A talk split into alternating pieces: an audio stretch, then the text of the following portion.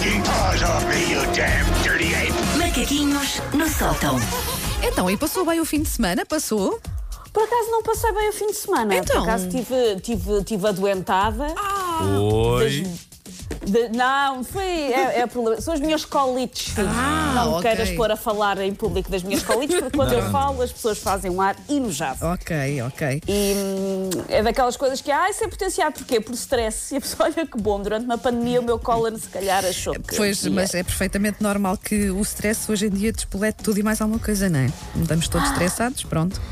Mas está quase, não está? Estamos quase a chegar, não Sim, estamos? está, está, está. Estamos. Boa. Ora bem, hum, eu lembro-me bem da primeira vez que o João disse mãe. Que o João proferiu a palavra mãe. Eh, Ele tinha para aí um ano. Estávamos na sala da nossa antiga casa e eu fiquei muito comovida.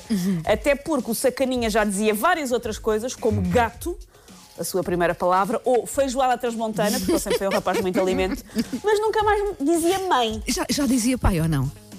Ah, já? já dizia tudo mais alguma coisa, isso não é dizia grave. mãe. Isso é que é é isso é que Não é. Uma facada no coração materno.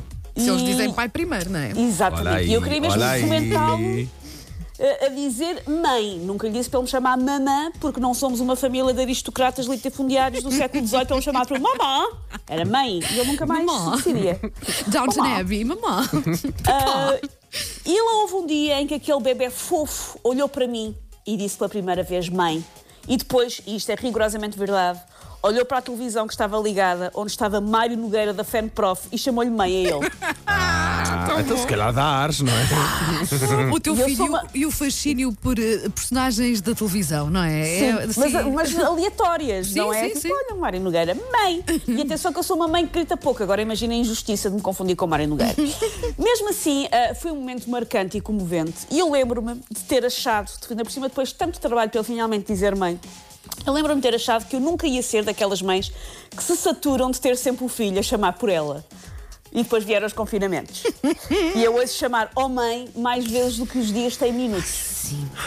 O meu filho também faz isso. Podemos não fiz falar sobre lista. filhos pequenos e Não, confinamento. e, e os vossos não fazem eh, isto que é. eh, tu- se tu não respondes logo, é de seguida. Mãe, mãe, Sim, sim, mãe, sim, sim, Olha, sim. por acaso preciso tirar uma dúvida com vocês. Mesmo que tu lá. digas vou já. Sim, não, sim, o vou já depois não aquilo interessa. continua. Mãe, mãe, mãe. Ah, Vocês sentem que os vossos filhos têm problemas de audição? Vocês diziam uma Deve coisa, ter, têm que repetir. Mas é de coisas muito sete- específicas, não é? é, é seletiva. 700 é vezes. seletiva, Paulo. Sim, sim, sim. Caramba. E porquê é que o, João chama ó mãe? Porque tem fome e quer uma bolacha e depois quer uma maçã e depois quer panquecas e depois quer rojões. É porque quer brincar com legos. É porque já não quer brincar com os legos. É porque quer ouvir outra vez o som da taça dos caricas. É porque me quer obrigar a fazer a porcaria da coreografia da taça. É porque na parte do saleiro e do açucareiro, e do açucareiro eu não estou a dançar bem. Não é assim. É porque tem sono, é porque não quer ir para a cama, é porque a caneta amarela está a pintar amarelo e ele queria que a caneta amarela estivesse a pintar azul. É porque Olha. o conflito israelo-árabe nunca mais se resolve. Enfim, é oh noção, mãe. A Vitória já pôs a Carolina a deitar sangue de nariz ontem. Para teres noção como é Tá que aquilo é para em casa. Está incrível. Portanto, estava a tentar fazer o uma Paulo, zaragatua. o Paulo pôs as miúdas a ver o Rocky. É pá, aquilo está muito difícil. Foi um fim de semana muito duro na minha casa, muito duro, pá. Ah, eu sinto que ouço oh mãe para resolver todos os problemas do mundo, sendo que para uma criança o centro do mundo é o seu próprio umbigo, umbigo refolhado, por isso. Tem que ir lá tudo. Eu admito que o meu maior receio com isto de estar sempre a ouvir chamar é que eu já estou a ficar insensível à interrupta cachoeira de ouvir oh mãe, oh mãe, oh mãe. É mais ou menos a mesma ação- a sensação que ter o alarme de um carro sempre a tocar. Que ele de início chama a atenção, depois incomoda e ao fim de umas horas parece que o canal auditivo calcificou, tipo aquelas peças das máquinas de lavar que não usam calgon, e nós deixamos de ouvir. Aquilo é um- uma coisa que está ali de fundo. Ah, neste momento, há grande probabilidade do meu filho estar todo ele em labaredas a chamar para mim, para o ir salvar, e eu achar que é só ele a querer que eu lhe leia o coquedo outra vez e a não ligar.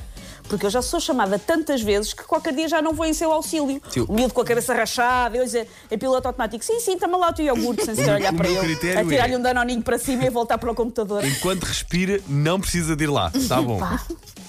Hum, eu já sei o que é que algumas pessoas que nos vão estar a ouvir vão estar a pensar que é, epá, deem valor, porque um dia vão sentir a falta e um dia eu vou ter a falta de ter sempre o meu menino de roda de mim, porque ele é adulto, não me vai ligar nenhuma. Primeiro, espero que de facto não ligue, porque se ele aos 32 anos me ligar porque tem cocó ou não sabe chocolatar o seu próprio leite, estamos mal. Por isso eu espero que ele de facto não ligue. Sim, exato. Mas além disso, não dava para dividir isto dele querer sempre a nossa atenção em suaves prestações ao longo da vida, em vez de ele passar 10 anos a chamar-nos em loop e outros 60 a ignorar-nos.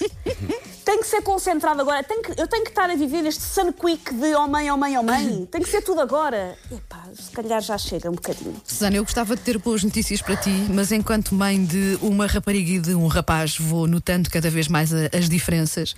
Ah, ou seja, ah, é- eu acho que as, as- as raparigas tornam-se mais autónomas, não é? Mais independentes mais cedo. Verdade, Paulo, tu Aos nisso tens sorte. aos cinco. Tu nisso tens sorte.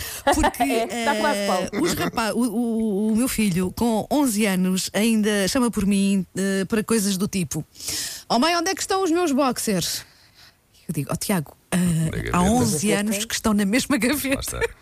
Oh mãe, e as meias? Ah, há 11 anos que estão na mesma gaveta. Pá, sério, é incrível, é incrível ah, o quão. ah, ou distraídos, eu não sei o que é, mas os rapazes nunca sabem onde é que está nada. Nada. Depois, o meu, o meu rapaz de 37 também não sabe. É, não é? Confesso- Pronto, pois, viste? É isso que eu ia dizer. Eu confesso, há, há lá um rapaz em casa de 40, também às vezes Também, não sabe onde é que não é? as coisas. Pois, é estranhíssimo, porque estão no mesmo sítio de de facto, sempre. Não, não, não estão, não. Nós procuramos no cesto da roupa e elas É. não estão lá. Pois, não, pois não estão. vocês procuram, vocês abrem e fecham. É. Vocês- sa- saiu Ah, nanosegundo, não está descoberto. Exatamente, é. é Saiu assim que nanosegundo, os não está descoberto é porque não está lá. Claro. Arrasámos, pronto.